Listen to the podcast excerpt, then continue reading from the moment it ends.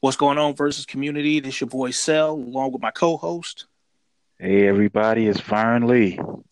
So after a long hiatus, we're finally back, waiting on the Singularity format. Got some new cards in. We definitely wanted to preview. Yes, the Team Apex did have a showing at C2E2. And shout out to my guy, Kendall Bedingfield, for getting second place. But we've been so busy, we haven't been able to do a podcast with him. So instead of holding up the show, we want to go ahead and get into everything going on with Singularity format. So on May 10th, we finally got some more cards and two new teams, Hammer and the Mutant Resistance. So first up on those teams is some MCs. First MC for the Mutant Resistance is Cyclops. Cyclops is... has range. He's 3-4 with 5 health. And he has one ability. His first ability is they'll follow him. Main phase yellow ability. Draw a card. If you have a face-up Brotherhood supporting character on your side. Draw a card if you have a face-up X-Men supporting character on your side. So, sounds like one yellow could possibly net you two draws for that one ability. Now, his level up is the squad I've put together. So his only one XP is needed. It says at the end of your turn, if you have at least one face-up, Brotherhood, Mutant Resistance, and X-Men supporting character on your side, Cyclops gains an XP. So you only need to have one XP. The catch is you got to make sure that you have three people of three different teams face up. So you got to make sure you time out when you hide people and flip people face down, because he needs all of those people face up in order to get XP. So before we discuss him, I'll go ahead and talk about his level 2. Level 2, trust the plan, main phase, red. If you have at least one face-up X-Men, one face-up Brotherhood, Mutant Resistance, and X-Men supporting character on your side, put 3 1/1 counters on each of them. Cyclops stats, he still has range, but now he's a 9-4 with 5 health. So, what's your thoughts, Vern? Well, right off the bat, because he has 5 health, right? Yeah. So, right off the bat, you see the issue is you want to get him leveled up fast enough to keep him alive. Right. And, that attack power is pretty good. He has range, so you can make safe attacks. His level up condition, and the way he seems to work, is most likely what you're trying to do is a strategy that has a balanced, you're going to want to balance everything between the teams. And you might want to go with a swarm or short curve option so that you can drop multiple different drops, probably on different teams at once. Even if you have to not attack to get them leveled up, you can do that. So I don't really think this will be a difficult level up situation, especially when you got guys like Lambert out there. Because Lambert by himself can take care of 2 of the team affiliations. So well, you take care of all 3, technically. All 3? Oh, yeah. So it's because Brotherhood is bad guys. Right. Brotherhood is evil. Right. So you gotta get a Brotherhood guy out there. Okay. Yeah, so if you whiff on turn 1, you could bring out somebody that's got 2 health, like Namor or what's the ferocious girl? Wolfsbane. With 2 health. And then on turn... Oh, no. It'd be better if you had a Brotherhood character on turn 2 and then bring out Lambert on turn 3. It could really be any combination of things. You might not even want to play a character on 1. But then, you got Kitty Pryde, who, even if you don't put her out there on turn 1, you could put her out there, on an attack. Mm-hmm. Just to get her out there on the field. So it's a lot of options. Mm-hmm. They have a lot of small drops. They had a few drops with multiple health, like Lockheed has 2 health. Wolfsbane has 2 health. Mm-hmm. Namor has 2 health. Namor. And then Brotherhood doesn't have anybody. Do you think 2 one of the things I was thinking, if you want to swarm the field, that draw ability is going to help, but with Cyclops, but also Pyro is going to help because he's going to allow you to constantly bring out another character. Right. You know what I'm saying? And there'll be Brotherhood. Right. So you won't have a shortage of Brotherhood people if you place if you play Pyro on turn one or turn two. You know you'll have Brotherhood people because the firemen Pyro creates will make them Brotherhood.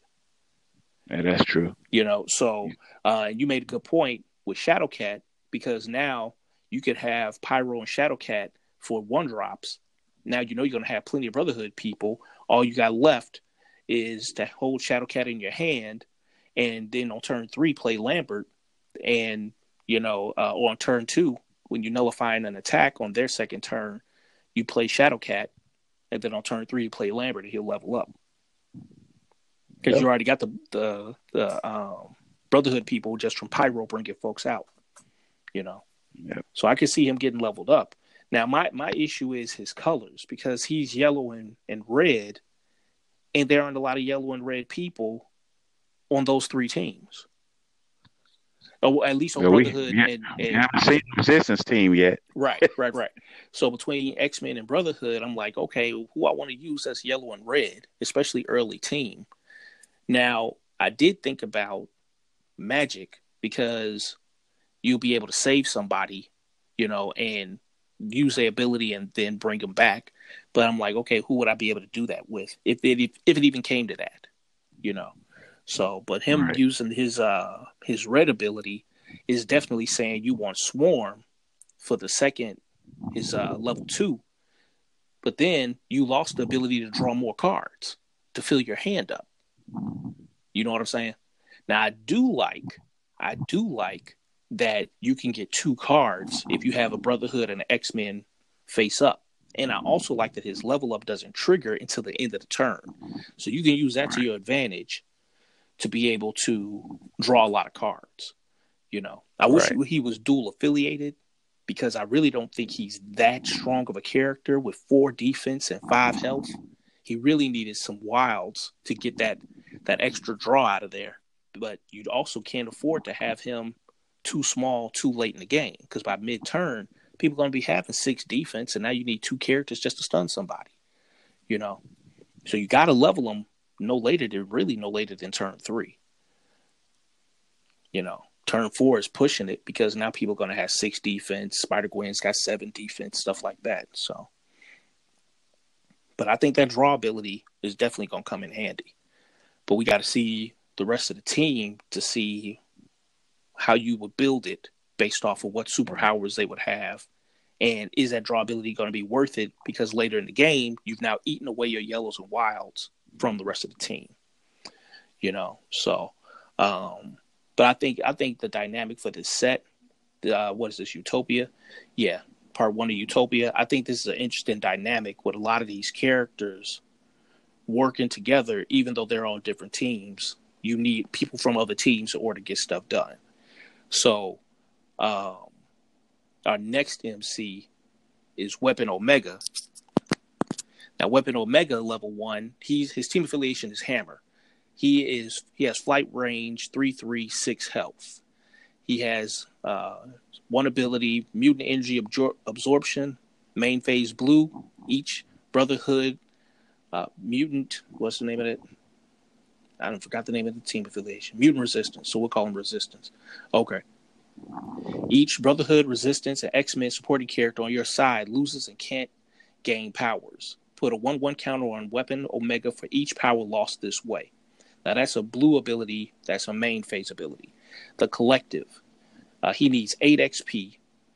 When Weapon Omega gains a 1-1 counter, he gains an XP.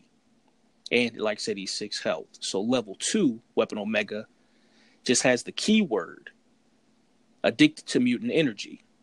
As a Brotherhood, Resistance, or X-Men supporting character appears on your side, it loses and can't gain powers. Put a 1-1 counter on Weapon Omega for each power lost this way. 6 health, and flight range. So I thought that this dude, when I first saw him, I was like, okay, this is going to be a problem. Because 8 XP is going to probably be kind of hard.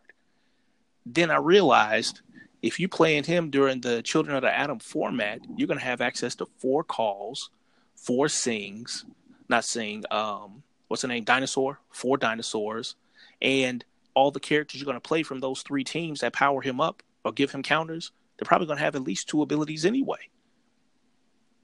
You know, Iceman is going to give him 2 counters. You're going to have somebody like Beast giving him 2 counters. Cannonball can give him 2 counters. So I really don't see how leveling him up by turn 3, if not faster, is going to be a problem. You know, what you think, Bert? When I first saw this card, I just thought, oh, here's another guy who can get counters and can't keep them.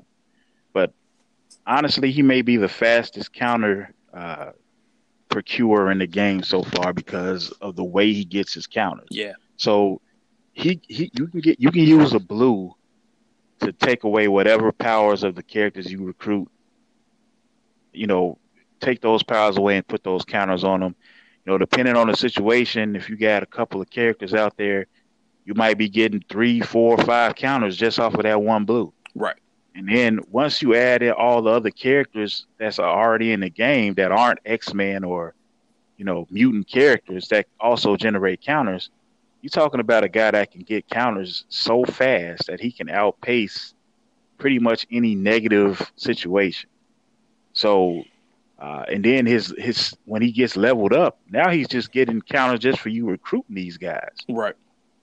So, I mean, I'm not really seeing the downside to this situation. And then the fact that he has flight and range on top of it, right, is also a big deal. So you can set it up where, you know, he has blockers in front of him and he's just taking a swing from the back. So, you know, what exactly is your plan against this guy as far as his counters are concerned? You're packing Flints now, you're packing Calypsos, Black Cats. I mean, what are you doing? Right. Because all the stuff that somebody would pack against him is going to be similar tech that you would pack against Thor. But he would be able to outpace Thor because all the anti-counter tech that he will put in his deck, he's not using anything out of the normal to be able to play. But that's a bonus for him, because he's going to play these characters, still be able to attack, and still get counters. Most likely, every character you play is going to give him a counter. But Thor needs, what? The green to be able to get his counters, a green and a blue, you know, or however. First, he has to get counters. He has to get counters on himself. Right. And then he has to use green to double the counters. If he can't get enough counters on him, he won't be able to stay with Omega, basically. Right. And really, unless he's thunderbolting Omega every turn, I doubt he'll be able to outpace Omega that way either. And Omega's going to level. Because you can have a situation where you can delay Thor's level up. Yeah, it'll be hard, but you can delay Thor's level up with stalled decks or not recruiting, you know, getting yourself stunned, that type of thing. But Omega's going to level because he's going to flip up. And every time you recruit somebody, you're probably getting 2 counters. I mean, like, Let's say on turn 2, I play Iceman and I play Pyro. I just got 4 counters. Thor is not going to be 7-7 on turn 2. You know what I'm saying? I know exactly what you're saying. And on top of that, Thor doesn't have range. Right. So I'm like, this dude. The more I thought about it, the more I'm like, he gonna be a problem. He gonna be a problem because later in the game, when you need the MC to be a certain size, he won't be that size. He's going to be bigger because you know what I'm saying. Every time you recruit somebody on curve, this dude is going to be at minimum 7-7. You know what I mean? Also, he takes away negative powers. So, you know, we got a few powers in this set that can be used against you. Mm-hmm. He'll take those powers away. Right. And at least one of those characters is ridiculously big for his size. So right, exactly, exactly. So losing the negative output of those characters and keeping the positive of having them out is a huge plus for him. You know, so I definitely think that this dude in any format, because he's encompassing three teams, I think he could even be a threat in the singing format. We just need to see what else is out there for resistance. You know what I mean? Because it's definitely a possibility. Yeah, because he has so many different ways to gain counters. So I don't have to necessarily put anything extra in my deck to get him big if I don't want to. And then some people are saying, oh, well, I'm going to lose my powers. I don't care, because some of the people that I'm playing with, like Onus got 10 attack. I don't care that he loses a power. I'm going to still be able to attack with that 10. You know what I mean? Right. Some of the people that you're going to be playing with, you're not going to care that they lost their power, because now your MC is even harder to hit, and him having range just makes him a problem. It just makes him a huge problem, you know. So he's here to hit people in the face. That's pretty much it. Yeah, I'll smash you in the face. If you can out smash me, cool. If you can't, it's a wrap. Yeah, because especially like I said, in the sing format is just a aggro format. Is extremely aggro format, because you don't have access to your probability like you usually would.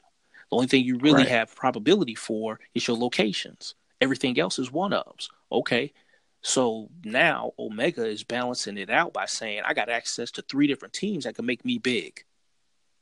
And since you're playing those three different teams, you might want to throw in their plot twists that help them out too. Yeah, we'll see one of those in this preview. You know, so it's gonna be interesting. So now moving on to our next MC, which I thought is one of the cooler MCs. I thought it was interesting the way that they did this, because they gave Emma Frost a level 1, but then they gave her two different level 2s. And all three of these cards are on different team affiliations. So Emma Frost, level 1, has range 4-3 for attack and defense, 5 health, and is an X-Men team-affiliated character. Her first ability is Schemer, is keyword. When you play your first plot twist each turn, you may draw a card. Keep in mind that's each turn, not your turn.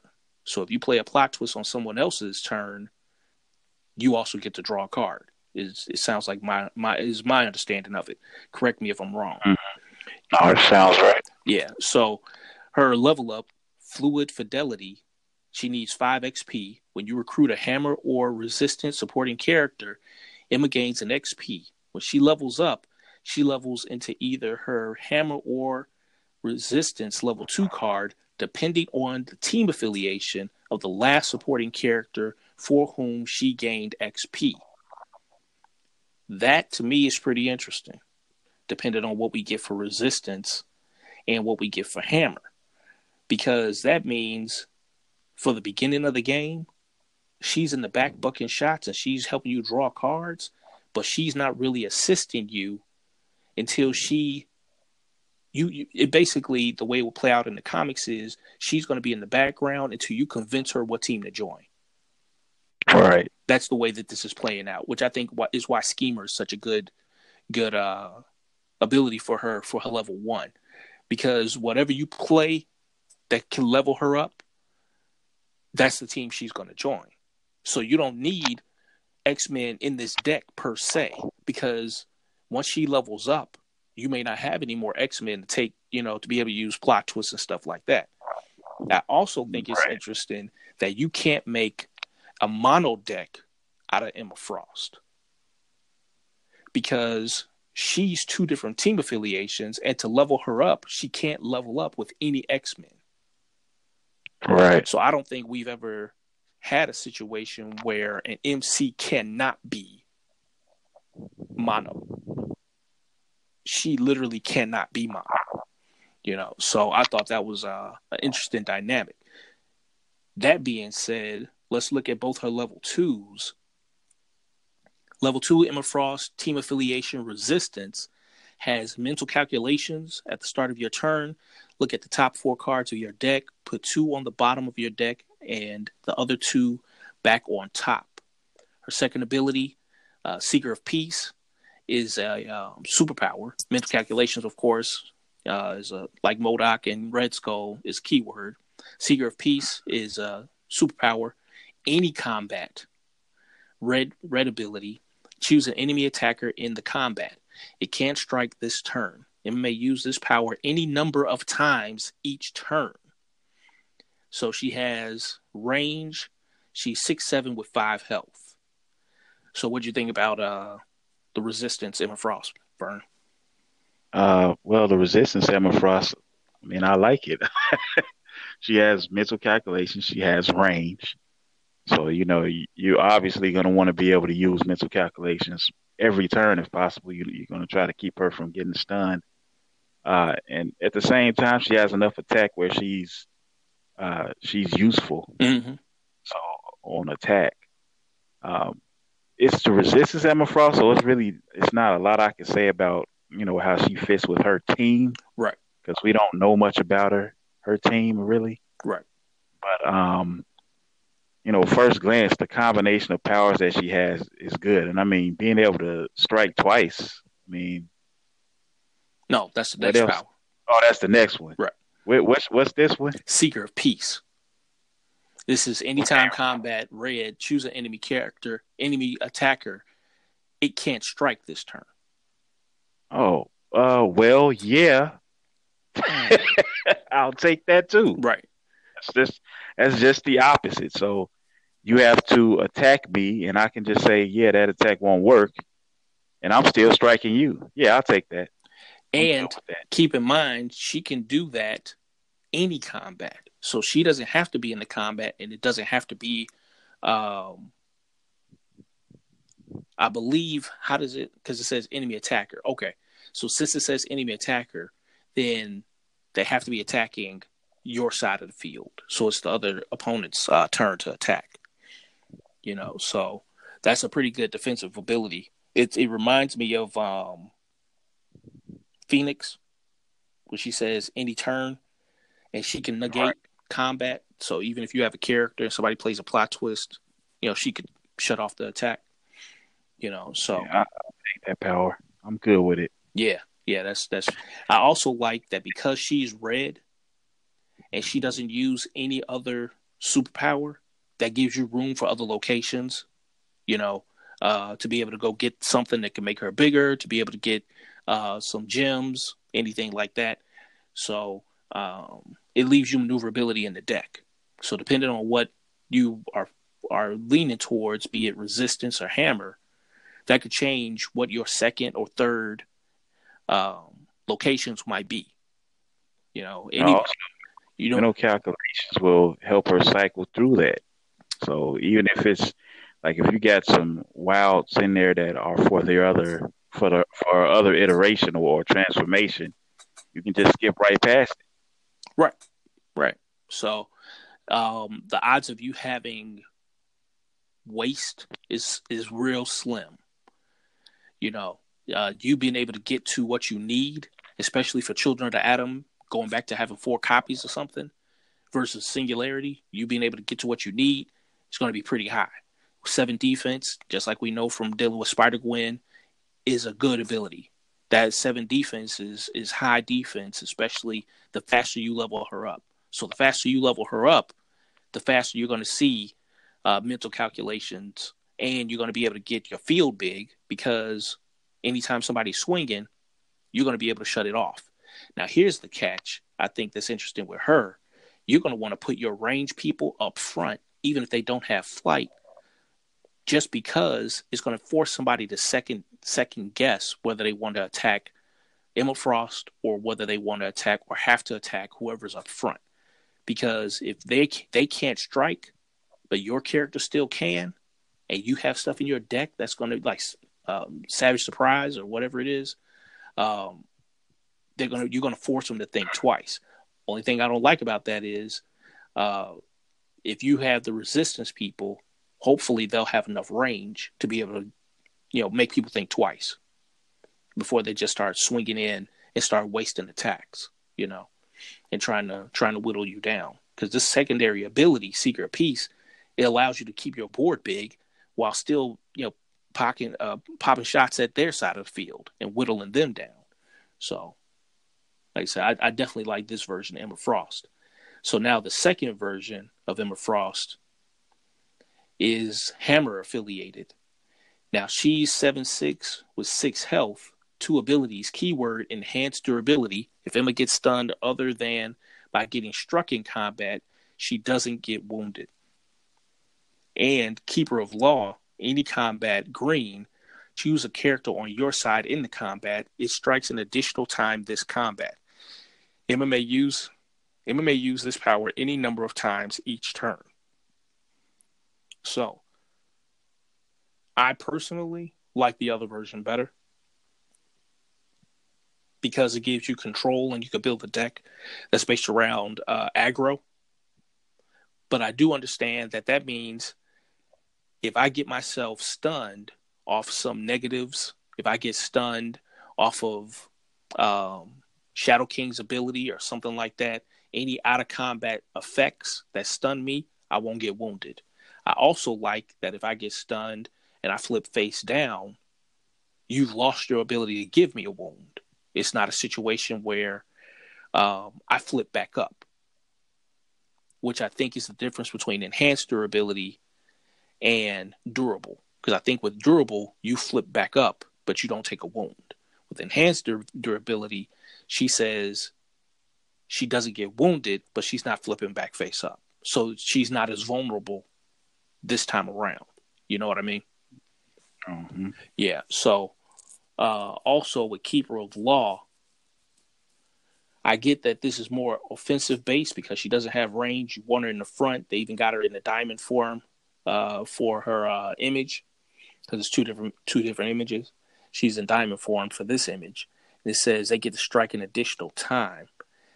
Now, I'm going to just read what it says from the blog, what Super Awesome Games says in the blog. It says, note, Keeper of Law allows a character to strike an additional time in a combat. The character can strike different characters if they're being team attacked, for example. Or they can strike the same character multiple times.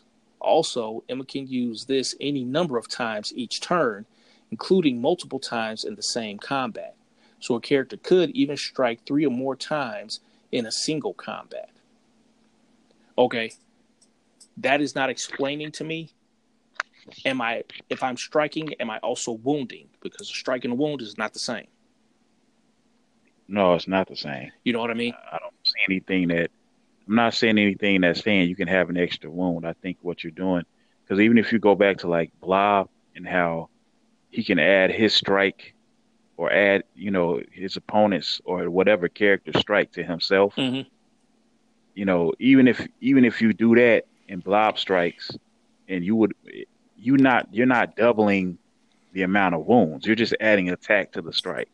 So, I haven't had a chance to really analyze this or look in the group dealing with work. But how is this? How is attacking? Now, obviously, it makes sense if it's a team attack and somebody's attacking you. You know what I'm saying? Because her ability works on attack and defense. It says choose a character on your side in the combat. Whereas Seeker of Peace says choose an enemy attacker in the combat. So this ability works on attack and defense. Okay, cool. How is striking multiple times beneficial outside of team attacks? Well, is it triggering an ability? Is some abilities?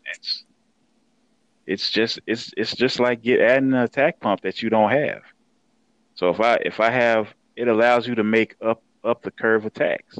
So if I have a character that has 3 attack and you have a character that has 6 defense, I can swing with that character, double strike to make my attack 6. Or at least I could. I guess it wouldn't add. It wouldn't make my attack 6, so to speak. But it would be as if you're getting struck with 6, because you're getting struck twice. Right, but is that saying that? See, that means that your attacks are stacking. But that doesn't. This doesn't sound like your attacks get to stack, though. No, you're striking twice. I'm hitting you with three. I'm hitting you with another three. Right. It would be just as if you were. It would be just as if you were. The opponent isn't losing defense over that though. No, because there's still six defense. If you're three attack, there's still six defense. If I strike, you're still six defense. If I strike again, you're still six defense. How's my attack going up though? It's the same as if you're team attacking. There's going to be multiple strikes in that team attack. I'm striking for three. You're striking for three. Add that together, that's six. Now this time I'm team attacking. I see what you're right. You team attacking with yourself, right? Be spicy. You about to take these good hands, right? I got you. I got you.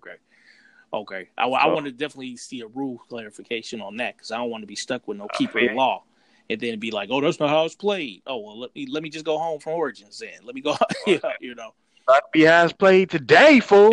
Pretty much. Till we get something clear. Yeah. So now I thought this next MC. I thought he was definitely interesting because is this the first MC we've had? No. Death doesn't have a team affiliation. But Simon Trash now also does not have a team affiliation. Which is interesting. Yeah, I'm like, huh.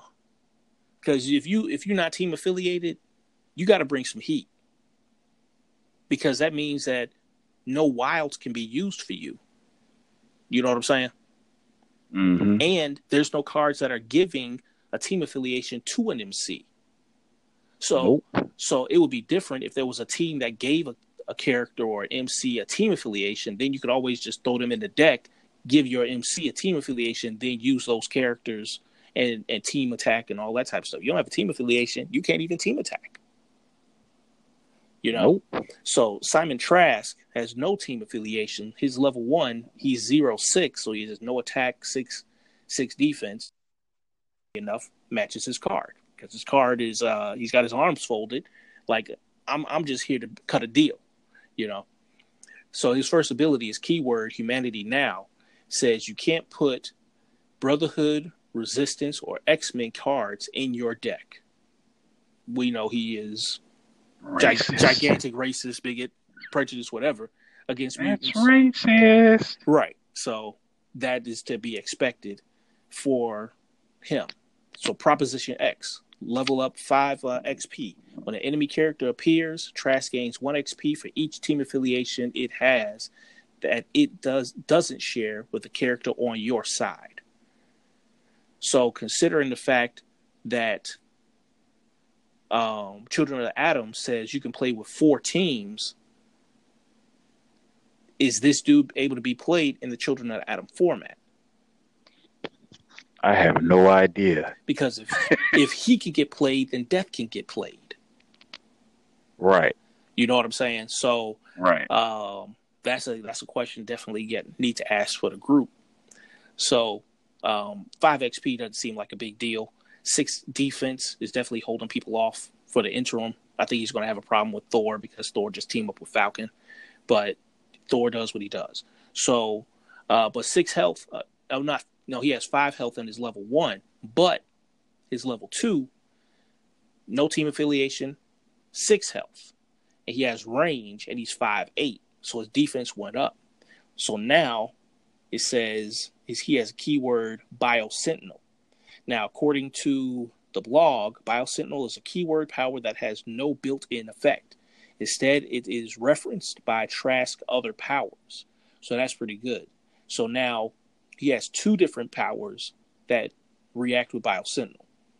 So one keyword, the bloodline must be purged. When an enemy, Brotherhood, Resistance, or X-Men character gets stunned, you may ready each Biosentinel on your side. So that means... when those people get stunned, he gets to ready. When those 3 team affiliations get stunned, that's pretty good. So also, his second ability, which is a superpower, Human Sentinel 1, main phase, yellow or blue, choose a supporting character on your side to become a Biosentinel with +5 attack, range, and lethal this turn. At the end of your turn, KO it. That's kind of ridiculous. because even though you're only making one character Biosentinel, giving anybody +5 attack, range, and lethal, that's a lot. It is. That is a lot. It really is. Now, the only downside I don't like about the bloodline must be purged. Can you think offhand, as of today, what enemy characters, what people are going in the deck that are Brotherhood, Resistance, or X-Men? Right now? Yeah. Ooh. I can't think of any character. You know what I'm saying? I can't think of any characters that's going in the deck that's of those three teams. Obviously, Resistance hasn't even come out yet. But as far as Brotherhood or X-Men, I'm like, I don't know any characters that I would, that's just, you know, maybe Omega Red, but that's late game. I'm thinking at least mid-game, who would I be using? Onus. You know, we probably see at least an Onus in the deck for a Sing and Children of the Atom. Definitely probably see Onus. So that's, you know, decent early to mid-game play right there. But Onus being 10 attack, you could probably see him at any point during Children of the Atom format. You know, but... Yeah, I think the format's just... I think the format's kind of throw that off. I do, too. Yeah. Because I do think that with the new cards and with... the different powers and with the different gems that we might be seeing more characters that fit this team or fit at whatever this stipulation is, that there might be more that appear. Mm-hmm. But it's kind of hard to even say that with, you know, with the formats. I think the same format will have a few that show up. Right. Because it just suits the format. I mean, Lambert would count, for example. Right. So, but can we even, you know, you're not going to play this guy just because you hope to see Lambert. Right, exactly. Oh, yeah, you finally got that Lambert. I've been waiting for this for 5 games. Right. So, yeah, I'm thinking to myself, like, even if somebody, you may have some good MCs for these three teams. So that would be what you would be focusing on, right. You know. And like I said, that also depends on if you can even play this dude at the tournament. Because if they open the door and say this dude gets played, that means Death can get played. And that's going to open up a whole nother ball of wax. That's a whole nother thing, having Death getting played at that tournament. He'd be ridiculous at the tournament. Yeah. Because all the MCs, for the most part, are going to be going to fit the bill, right? They have to, but you know, so. The question is, will he work at Sing? Because I'm not really so sure. You know, I haven't really delved into it, but I'm not so sure he needs his first ability to be effective. Oh, I don't think he does. My main complaint would be it's a useless ability. It's too specific on a main character to me. Like, I think a main character should have an ability that should be getting used all the time. Now, granted, Trask, this is definitely on theme for him as far as his level 1, his level 2. This is on theme, straight out the comics. Okay, that's cool. I like the flavor of it. But as far as, like, being able to use these abilities, I'm not using Bloodline Must Be Purged just because my opponent probably ain't even playing no X-Men. You know what I'm saying? Who gonna be playing some Brotherhood? You know what I mean? So it's one of those things where it's like, they took up a whole spot for a superpower or a keyword based on something I'm probably never gonna use. You know, so now if I could give a team affiliation to someone with, let's say, some of the cards that's coming out in the Utopia set, by the time Utopia set is done, and I can give a team affiliation or take a team affiliation from somebody with a plot twist, that's a whole nother story. That's a whole nother story, you know. So, but Human Sentinel 1, that's just banging your head. +5 range, lethal. Yeah. Ain't nothing bad to say about that. And I get to use 2 different colors for it too, yellow and blue. Yeah, I ain't got nothing bad to say about that. And like I said, giving folks lethal means I can get rid of these people. You know, so because to me, that's a cheaper version. If not almost on par with what gem is that gives people +10 attack? Oh, Power Gen? Yeah. To me, this might even be better than Power Gen. Because, depending on the situation. Right, because I might need that lethal in that range, you know? Because I might need that range just to make sure that I can team attack with somebody. But the only person I'm losing is the one that turned into the Biosentinel. I'm not losing both people. You know what I'm saying? So yeah, it seems like a lot of these characters may actually want weenies. You know? Yeah. Because Cyclops... You know another thing? Yeah, go ahead. Another thing I noticed about this particular character is it opens up the thought process of playing characters that aren't really being played very much. Mm-hmm. Characters are on teams that we aren't seeing to help them level up faster. Yep, I agree. And then he could make those characters better with his Biosentinel power. Yeah, yeah. Because him not having a team affiliation... means he could theoretically use three colors. And right now, space is right up for grabs just because of Milano. You know, yep. Because of Milano and the Nova Corp. You know, so you could put a blue, a yellow, and a space in the deck, still have 12 locations, you know, and get some really good tech out of that. Because having him get flight and a counter, he'd be 6'9". You gonna have some problems already getting over his defense as an 8-8 defense, you know. So I think that's gonna really be up his alley. Same thing with Weapon Omega getting space and getting counters from Milano. You know, yeah. Man, there are so many ways to give Omega counters. I don't know what. I don't understand the negativity towards him. I just don't get it, man. I don't get it. He can get huge. Yeah, easily.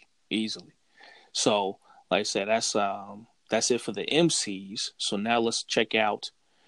They got 3 SCs for support characters. All 3 are Hammer team affiliation, so that's good because at least we're seeing, you know, some more Hammer people, see what they do. So we got Cloak. Hammer affiliation, 3 costs with flight. He's 3/3/1 health. And he has, for a keyword, Dark Force Channeling. When another character appears on a side, put -1/-1 counters on it equal to its cost. Shifting Loyalties. At the end of your turn, face up enemy, Brotherhood, Resistance, or X-Men character. And Cloak has...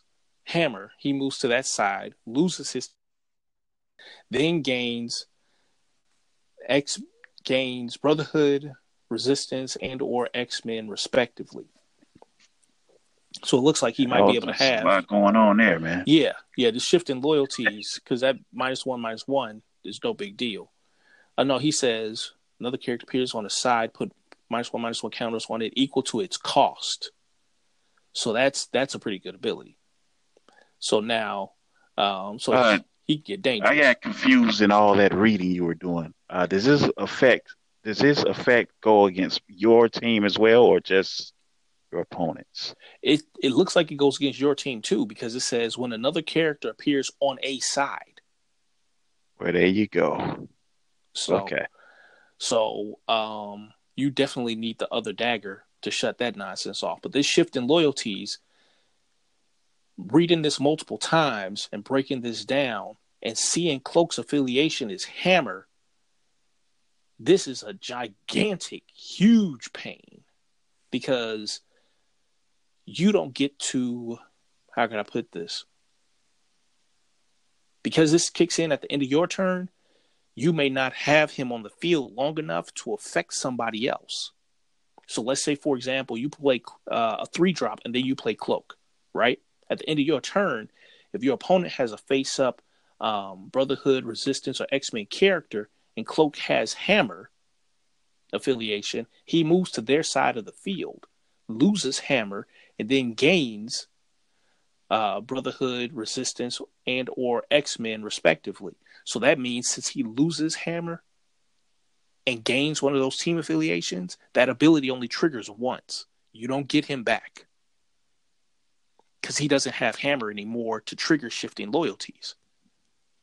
So you would need to play Cloak late, and hopefully at the end of your turn, your opponent doesn't have an X-Men character out.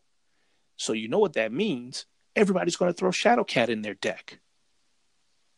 So you can have a situation where, as you see on the field, they have no X-Men, Resistance, or Brotherhood characters on the field. So you play Cloak, you play another character, because you know when they bring out their 6 or 7 drop, Cloak is going to give them 6 negative counters based off their cost. But if you attack the same turn you bring out Cloak and they bring out Shadowcat, at the end of your turn, you lose Cloak. How many powers does he have on his card again? 2. 3. 2, 3? 3. Okay. So here's what I have to say about Cloak. He don't work with Weapon Omega. Cloak. So I'm just letting you know that now. He don't work with Weapon Omega. What? He don't work with Weapon Omega. Why not? Because he's Hammer. He's not a mutant. Weapon Omega says, scrolling up, as a Brotherhood, Resistance, or X-Men supporting character appears on your side, it loses and can't gain powers. He's Hammer. I don't like him. Right. That mess is too risky. He's extremely powerful because he can dump all those counters on somebody based on their cost. But like I said, at the end of the turn, if they pop up and somehow get one of those other teams on the field, you lose Cloak, and now you got to deal with him because he's not coming back to your side. I mean, it's a high-risk, high-reward situation that probably only really works if you got to get both Cloak and Dagger out there at the same time. And then you have to keep both of them alive, and you have to keep a mutant character off your opponents. I just don't really see the benefit. Me either. At least without seeing the rest of these cards, I need to see something else. Right. Because see, here's Dagger, the 2 drop Hammer, and she's 2/5. And one thing she says is, she has Life Force Manipulation. Says if a -1/-1 counter will be put on the character on your side, you may put a +1/+1 counter on that character instead. Can you hear me? Yep. Okay, just checking. So she also has Shifting Loyalties. So if you lose Cloak, but somehow don't lose Dagger, that means every time you play a character, then Dagger's ability would have Cloak put +1 counters on your people instead of negatives on your people. Right. But because she have Shifting Loyalties, if you played them both at the same time, you done for either way. Exactly. So you losing both of them. Yeah. Yeah, I'm good, man. I'm straight. As of now, I'm straight on these cards, man. They just in the pack right now. For real. So I'm like, this is because that's a rough late game play.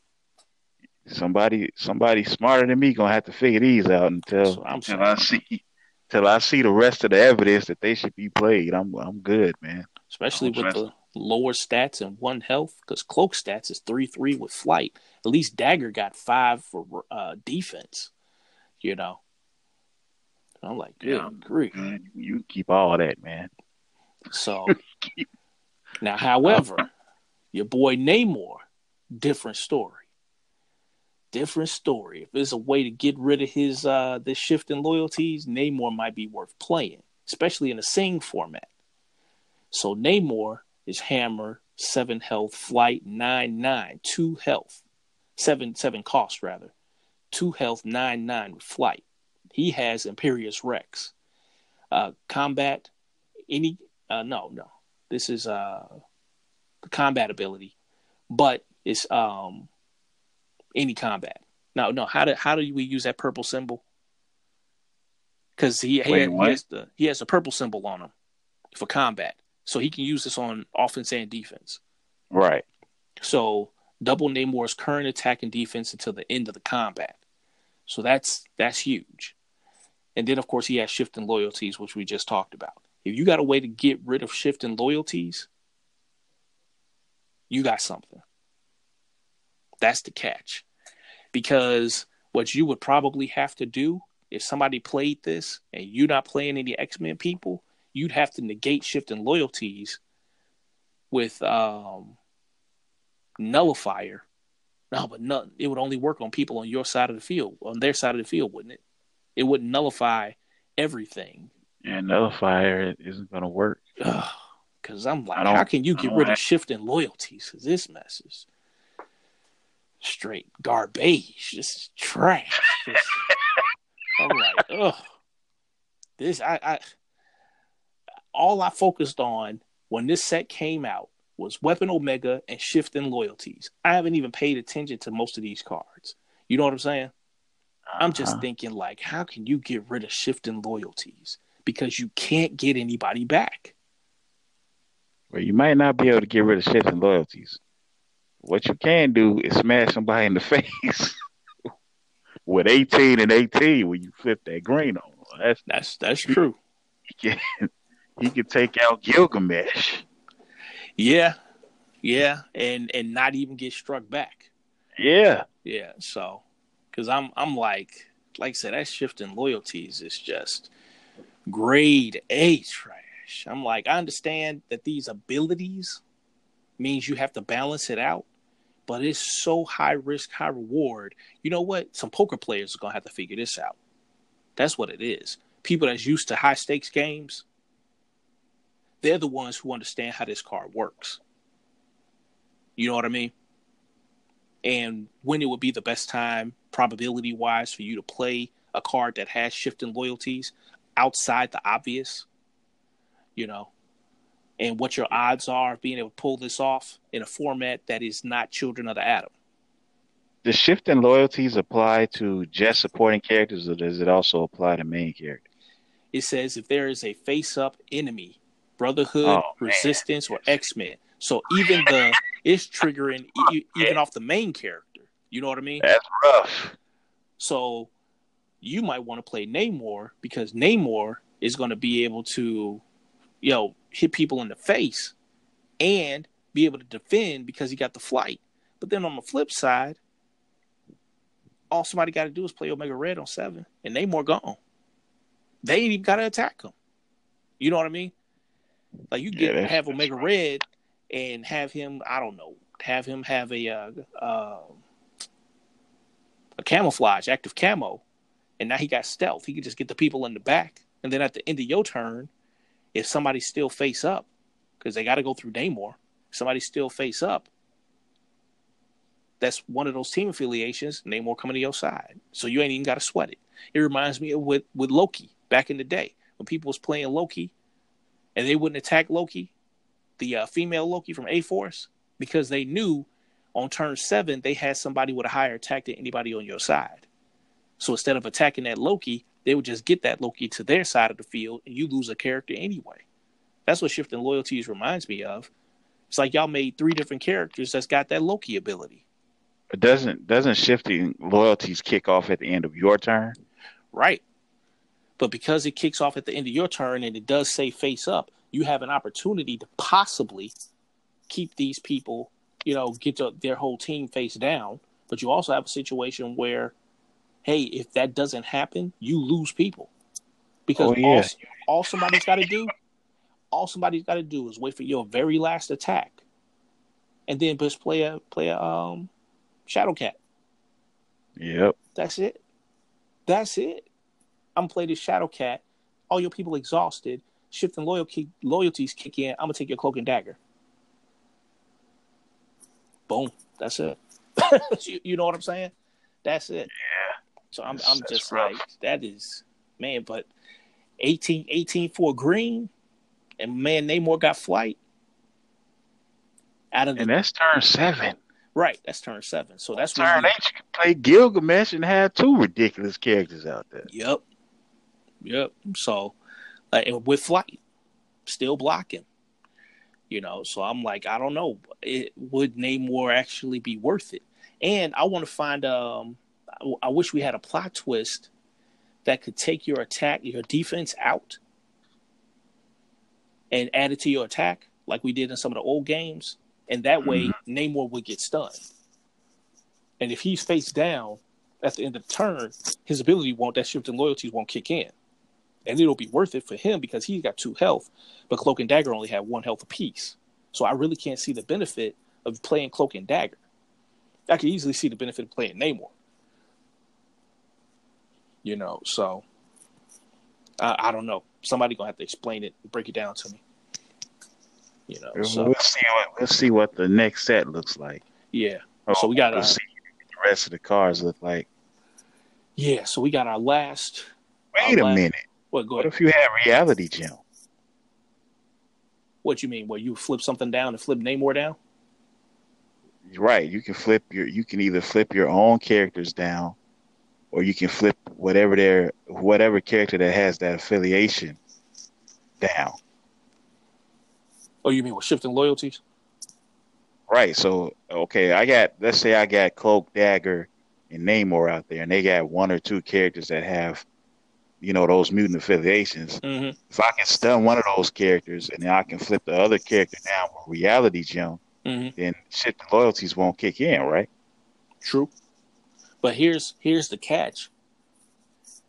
Cloak and Dagger's abilities trigger every time a character appears. So that means, especially this dude, Cloak is only going to hurt you then. Because he'll only be face up when you are attacking. He'll never be face up on somebody else's team. So I'm not trying to turn down my goal would be to keep Cloak and Dagger face up. Right. And just turn down whatever people that trigger the Shifting Loyalties. Right. I got you. Turn them down. Okay. No, that makes sense. No, that definitely that makes sense in that sense of the ability. But like I said, now in that situation, I don't know if having multiple people with Shifting Loyalties adds to your probability of one of them leaving. So. Oh yeah, I'm not saying this is a likely scenario. Right. Now, what you described though definitely works for Namor. Because if I flip a green, so Namor can smash Gilgamesh in the face, and I already got Reality Gem, chances are whoever has Reality Gem on them is going to lose Reality Gem because they'll be vulnerable. But Namor will still have 2 health. And in that situation, it might be worth it. And he can defend himself. Exactly. So in that situation, it definitely might be worth it. You know. You know what? Now that you brought it up, that combo might work good in Trask, because Trask already is low on locations. He's already low on locations, so you can use multiple colors of locations, and you're probably going to be able to use Wakanda to go get stuff that you need. So he might be able to use that in his favor, and then use him by Human Sentinel 1 is going to get people lethal. So even if you have somebody that has multiple health that has the same team affiliation, you can get rid of those people. Yeah. You know, so Trask, that combo you described actually might work with Trask and Namor, because then Namor can do his thing, flip face down, be able to use Reality Gem to manipulate their side of the field. So that might be something that Trask might be looking into, using them gems to his favor, because he already has big enough defense that he might be able to underdrop and still make a go of it, you know. So, but our last plot twist is Sacred Ground. So it's a combat. I keep forgetting the names of the purple symbol, but it's any combat or. Is it any combat, any turn, whatever? Purple symbol combat. It's any combat, but you're talking about any turn combat, right? It's not any turn. No, it's any turn combat, right? I believe so. I believe Sacred Ground is any turn combat. Okay. I think that's what because it's not any time. You know what I'm saying? Because Emma Frost, hers is any turn, any time, any combat. That's what it is. Right. It's but this is just just the purple symbol by itself. So anyway, a Brotherhood, Resistance, or X-Men character on your side in the combat may pay any power symbol. If they do, they get +3/+3 this combat. If they paid with Asteroid M, Utopia, or School of Gifted Youngsters, they get +6/+6 instead. That's ridiculous. That is ridiculous. Stop playing. Stop playing. You can use any power symbol to trigger this. So that means you can use all 6 locations just to give somebody 3/3. And if you use Wild for the mutant factions, which is Resistance, Brotherhood, X-Men, you get 6/6 instead.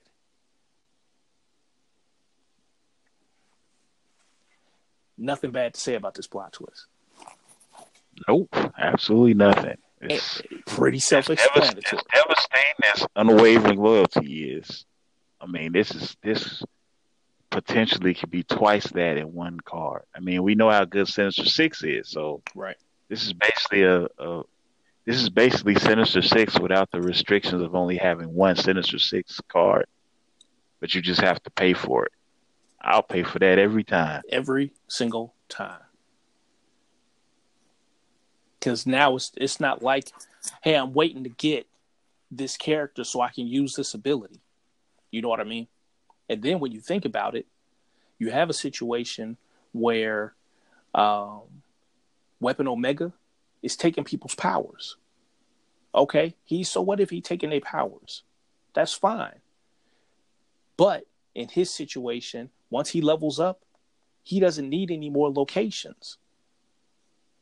You know what I'm saying?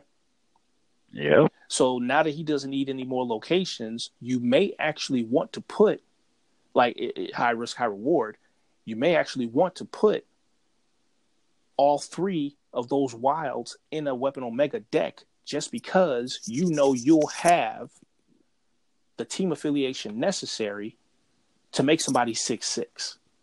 And you know you're playing with all 4 Lamberts. So you know he's going to be able to use Utopia and he's going to be able to use School of Gifted to be able to trigger this. And he ain't getting stunned back. And this is both offense and defense. So it's a great card, man. Dude, combine this with Savage Surprise, and people gonna always be thinking twice for every single card you play. You know what I'm saying? Yeah. And then Emma Frost can really use this. Yeah, because all versions of her,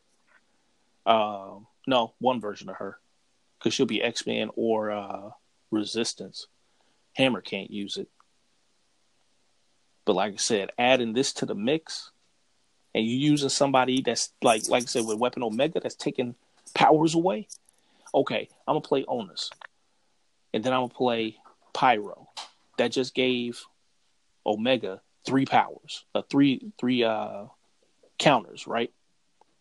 He just got 3 counters. I got 2 people out that can use this card. Okay. I don't care what power symbol I got. If you see a mutant and you know I got locations, I might have this card. Right. This whole set seems to be about making you second guess about attacking and trying to preserve your field with cards like this, man. They're trying to get a little bit more swarm involved now. I do too. And now that I think about it, I might you would put this in a Cyclops deck, and that would keep your people alive. Because I don't care for Cyclops card because of his low defense and 5 health. But now that I think about it, this obviously is going to keep him alive. In addition to find cover and shock, you know. Yeah, so I'm trying to figure out how to put this in all. How can I put this in every single deck? Every deck possible. And when you think about somebody like. You think about somebody like X-23. X-23 is going to be able to use this. She's already 6 defense when you attack her. So now you got to be 12 defense just to stun her if she pulls this off. This could single-handedly increase her ability to heal. because I've had situations where you just pull a crappy deck. You just pull a crappy hand. And you're trying to scramble to find another green, and you using defensive cards to keep you alive. Sacred Ground is now putting 4 more defensive cards in your deck. Yep. So this is the most powerful. Yeah. Like I said, being able to trigger this off of any location. Being able to trigger this off any location is huge. That's huge. Because you'll have a situation where you got locations that don't have characters. This one card can balance the table. You know, like I said, +6/+6. Whew. That's, like I said, this is, man, some of these plot twists is getting ridiculous.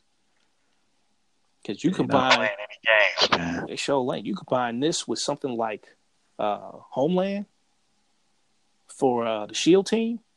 That's already 4/4 when you on the defense. Then you play this on the offense. You know, with people that's in your deck, this is ridiculous.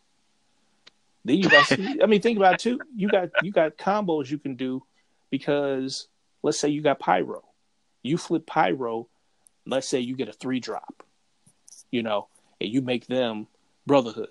Okay, fine. Let's say they got 4 attack and Pyro got, you know, 1 attack. But even with 4 attack, just being able to use Sacred Ground on that character is going to make them 10 attack. But you still got access to Pyro, though. And chances are, with 6 attack, you're not going to get stunned. You know? And then people over here swinging at Onus because he got 1 defense. You're going to need to be able to take him out with a Leviathan or Wasp or Black Widow. You're not going to be able to swing on Onus and think you're going to get away with it. So it really makes you scared to attack now. Yeah. Especially if some of these characters got range. Because now the character you got that's got range isn't protected. And then depending on the situation, you might actually bounce off a Charlie 27. You might actually bounce him off. Because getting six defense +6/+6 is huge, and any power symbol can trigger this. So, like I said, it really really has you thinking like what to be able to do, and some of these mono decks are going to capitalize on this because people are going to be bringing for. I'm sure they're going to have either X-Men Resistance or Brotherhood mono deck just so they can use Sacred Ground. And so they can use Unwavering Loyalty and Shock and find cover. And because they're mono team, they're always going to be able to team attack and whittle your side of the field down. Now that I'm thinking about it, Cyclops might be pretty good mono then. Oh, you can't make Cyclops mono. Why not? Oh, you got to have all these other teams face up. Unless you're talking about old school Cyclops. No, I don't think I'm talking about old school Cyclops. I ain't talking about old school Cyclops. You know who really card Cyclops here. And Emma Frost cannot be mono. I just realized it. Right. Cyclops and Emma Frost can't be mono. Okay, right. Gotcha. That's interesting. I tell you who can be mono with this card. Who's that? Juggernaut. Smashing you in the face. In my mind, man, I just packed my luggage and went home. Once you said that, I was like, nah, I don't even want to play this game no more. Smashing thinking about Juggernaut. You know how easy it's going to be to level this dude up now? What's the odds that he's going to be able to get stunned? Because if you got Sacred Ground or you have Hawkins, What are the odds of him getting stunned those first 3 times he attacks? And then he gonna be 8/8? And then he only uses greens, so he can put space in there, give himself Milano, still be able to flip his green, and still attack both your sides of the field, you know, the front row and the back row, and then not get stunned. Man, I quit. Welcome to Tier 1, sir. Man, I quit. Skip you. your mama, your dog, skip all y'all. I'm going home. I ain't even gonna be playing this game no more, man. Shoot. Cancel my hotel. I ain't going to Origins, man. I ain't talking to none of y'all no more. I hadn't even thought about Juggernaut, man. You spoiling mess for me now. Oh man, it'll be okay. You can only put one of them. You put one of them in a day. For Sing, wait till this dude show up at Children of the Atom format. Hey, we'll have to see what happens, man. We'll have to see what happens. That's ridiculous. Oh. Yeah, every Juggernaut, it's gonna be 20 Juggernaut decks. Might be more. Everybody playing Juggernaut. It's gonna be 40 Juggernauts and 2 Shadowcats. Right. This mess ridiculous. But I still got to figure out shifting loyalties, man. I'm gonna have to think about it in between studying with work and stuff. Cause don't do it to yourself, man. Like I say, if anybody got any ideas, let us know. I'm about to file all that shifted loyalties away in the I don't want to think about it cabinet until I see something that makes me pull it back out. So, but that Namor though, yeah, Namor might be worth it. Namor, and now that I think about it with Namor, he might be worth it just because late game won't have those people. Because does Brotherhood have anything past 7? Nobody, none of those teams have anything past 7, as far as we know for now. So that we don't know what Resistance might have, right? But that also like I said, that means that makes Namor that much more valuable because somebody can sit back and say, I'll underdrop one of my X-Men characters I didn't play earlier or Brotherhood characters I didn't play earlier just so I can snatch their Namor. But and Namor will just smash him in the face. No. They may have multiple health. You know what I'm saying? So it's like I said, they could play Shadowcat. There's plenty of things they could do. You know, so they can snatch your Namor. But it's going to cost them something to do it. They're not just going to be able to play an 8-drop X-Men character with stealth, you know, some nonsense, and work their way around. Like I said, they could play Omega Red and then have some stealth on Omega Red somehow on turn 8. You know, that might be worth it. Because let's say you play Jungle Hunter on turn 7, then you play Omega Red with an active camo on turn 8.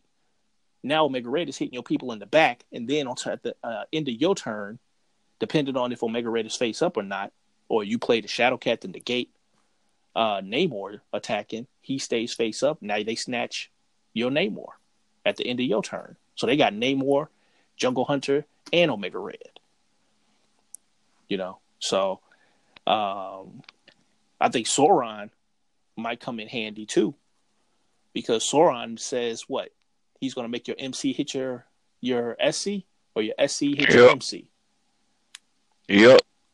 So Sauron might come in handy because with Namor being so big, depending on the situation, Namor will be hurting you. You know, so it's going to be interesting to see how this format is going to shake out. Because what is Origins? About a month away? A little bit more. No, it's about a month now. Yeah, it's about a month. Yeah. It's going to be, interesting to see how it turns out. So, any final thoughts? I don't know, man. Other than that, I'm looking forward to Origins. No, man, I'm just I will say I'm happy that we're back with a podcast. I know it's been a while. Yeah, that's on me. Yeah. Well, somewhat. But, you know, life goes on. I actually thought we were going to get a chance to do a non-spoiler podcast, but it looks like that's going to have to wait. And that's cool. But, you know, we're happy to be back serving the Versus community. Yep. We got some new spoilers. We got some nice cards. I do want to talk about Thor a little bit, though, while we have the opportunity. Yeah, go for it. It's like, this is what I have to say. I want everybody that loves Thor to play Thor. Please play Thor and Dark Phoenix at Origins. I'm begging you. We looking forward to seeing them. That's all I got to say. That's all I got to say. Because this is so much good stuff out. Like, I get that there's an ease of use in playing Thor, but Thor isn't even high risk, high reward. If you don't get what you need, you screwed. And the odds of you getting what you need are way down because you only have one of them aside from locations, you know? So, like I said, you can play Thor if you want to. I understand why people would. Man, I'm not even trying to go that deep into it, man. But what I'm just saying, Thor if you want to. Thor in this format just doesn't seem like the best move. I get the aggro of Thor, and I get the negatives of Thor as far as dishing negatives with the blue. But think about all the stuff that Thor needs to really make him work good for all the different iterations of Thor. Even the iteration of Thor that plays a lot of defenders, you only get in one defender character. You know what I'm saying? So if you used to playing, say, you're only getting one super senses. Right. You know, so if you used to playing a character for that character, does their team even have four people of the same cost to balance out your probability? You know what I mean? You know, a lot of times we used to play in two, maybe three of a character on a certain drop. And then as we go farther up the line, like turn 6, we play the same character, maybe two different characters. Turn 7, we play in the same character, Jungle Hunter. You know what I'm saying? That type of thing. Turn 8, you play in the same character. So you only getting one EMH. You only getting one think again. There's only certain, you only getting one of the things that makes Thor good. And now, I would think a lot of control decks like Mordor will be able to rip Thor to shreds with a decent deck, because there's way more control stuff out that would be useful, in my opinion, than Thor would be able to handle. Because as soon as Thor loses a card, it's gone. That's it. So I'm thinking people like Mordor and discarding the hand and stuff like that, that would devastate Thor, because that's going to keep him from being able to level up. If you got characters, I think people like Ronin and Pildor, they love this format, even though it's only one Ronin and one Pildor. You know, characters that do stuff to your hand, they love this format, you know? Yeah, they do. Because they get rid of cards in your hand, it's a wrap. And it's like, okay, you can't even come back from that. And I could see if you had something like Shield characters that used, what's that ability for you to see the next card or scroll through the next card? That's how long it's been since I played. But now you got whack characters on the field. Right. That's what I'm saying. But even if you had a Shield character, you can scroll past your people to see what you want. Like if you played Slipshot or whatever her name is from Shield, so you can see a card to put it at the bottom. Certain cards, you know, you're not able to use, they'll come back later.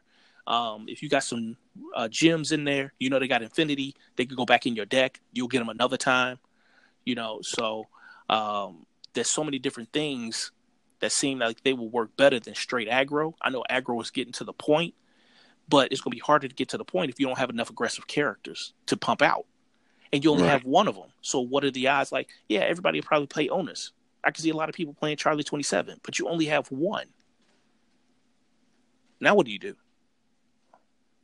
You know, so I think Thor with his negatives could balance that out. But that's just early game. If you got people that's playing the 5-drop Thor that can heal, that means they got one more chance to beat you. And they might actually do it, you know. So it's just so many different ways, especially like say with these infinity gems. These infinity gems, people gonna probably be trying to ramp to turn 6 to use the gems to do stuff to you. They gonna always be able to flip you down, and like I said, I don't know. Just my two cents. I think Thor's too vulnerable without all the stuff that he got. He needs to make him work good. You know, the MCs in this format aren't going to be able to run the show by themselves. They need a good supporting cast, but it's going to be a really, really varied supporting cast. But right. I don't know. Maybe I'm not a Thor fan. So maybe some people that played Thor and figured him out and tested him, you know. But I think it's way better people that's going to be aggro faster. You know, even C-Stacks put in that video for Black Spidey versus Red Skull. So I got to check those videos out, you know, because I'm like, I can just mulligan for Wakanda, flip this yellow, give me the Wakanda, go get the 2-drop cube, bam, I'm 10-10. You know what I mean? Exactly. And my cube stripping stuff out your deck. So the first thing I'm stripping out your deck is locations in the Sing format. You know, Black Suit Spidey, his probabilities of pulling what he needs between 8 cards is going to be solid. Because he's going to use the wild and be looking for either the yellow or the blue. Okay, that's fine. You know, and if you add Wakanda in there, he could play those locations from his hand and then still use Wakanda to climb. So now he's leveled up and he has a counter. So now he's 7-7. He's bigger than the average MC. And he's got stealth. So you can't even hide from this Joker. You know, so like I said, I don't know, man. I think it's some better MCs out there. I think some other people agree, but I don't know. I think people talking about Thor because it's a red herring. That's just, you know, my 2 cents. You know, I'd hate for people to think, "Oh, I'm gonna play Thor." You thought that before, right? I'm gonna play Thor and I'm gonna do this and that. Nah, it's more to it than that. Definitely more to it than the Sing format. I think the Children of the Atom format is gonna be a lot of fun. I think the Sing format is for deck builders. Oh, it definitely is. You really got to go through each MC to see what they bring to the table and then go through each support character and say, hey, how can I best use this support character per turn? Like, what if this is a 4-drop character, but depending on who I'm playing, I don't want to play them on turn 4. You know? Just like when we was testing some stuff out, we played with, what's that dude? I can't, the 5-drop dude. That 5-drop, the new 5-drop with Pounce, he's got that red ability. Talent. He's got that red ability. And it's like, okay, if you got your MC out, you got a 6-drop, a 7-drop out, I can play Talon and underdrop. You know, let's say I play Talon and I play, you know, Charlie 27. Or I play Talon and I play Kane or some junk. Okay. I play Talon. I flip the red. I'm instantly stunning your lowest cost character. So to offset Talon being underdropped, I get to still stun somebody for red. I don't even have to attack this person. I just go for the lowest cost character. So now if you see that Talent is a problem, you're going to be trying to balance out, keeping somebody small on the field just so he doesn't get a freebie. You know? So, like there's I said, a lot going to be happening, man. Right. It's going to be so unpredictable every single time. It's going to be super unpredictable. You know? So, like I said, but, yeah, you can play through if you want to. I think there's some better options out there. Because I'm definitely going to be testing as soon as we get off the phone. I got some more studying to do, but I plan on putting some stuff together. So I said we'll see how it all shakes out. Yep, looking forward to it. Okay, so like I said, we're going to wrap it up for this Team Apex podcast. If you want to reach out to us, you can always reach out to us at teamapexforthewin@gmail.com. It's Team Apex for the win @gmail.com. This is your boy Sel, along with my co-host. It's Vern Lee. All right, and we'll see you guys in the forums and the chat rooms. Talk to you later. Peace.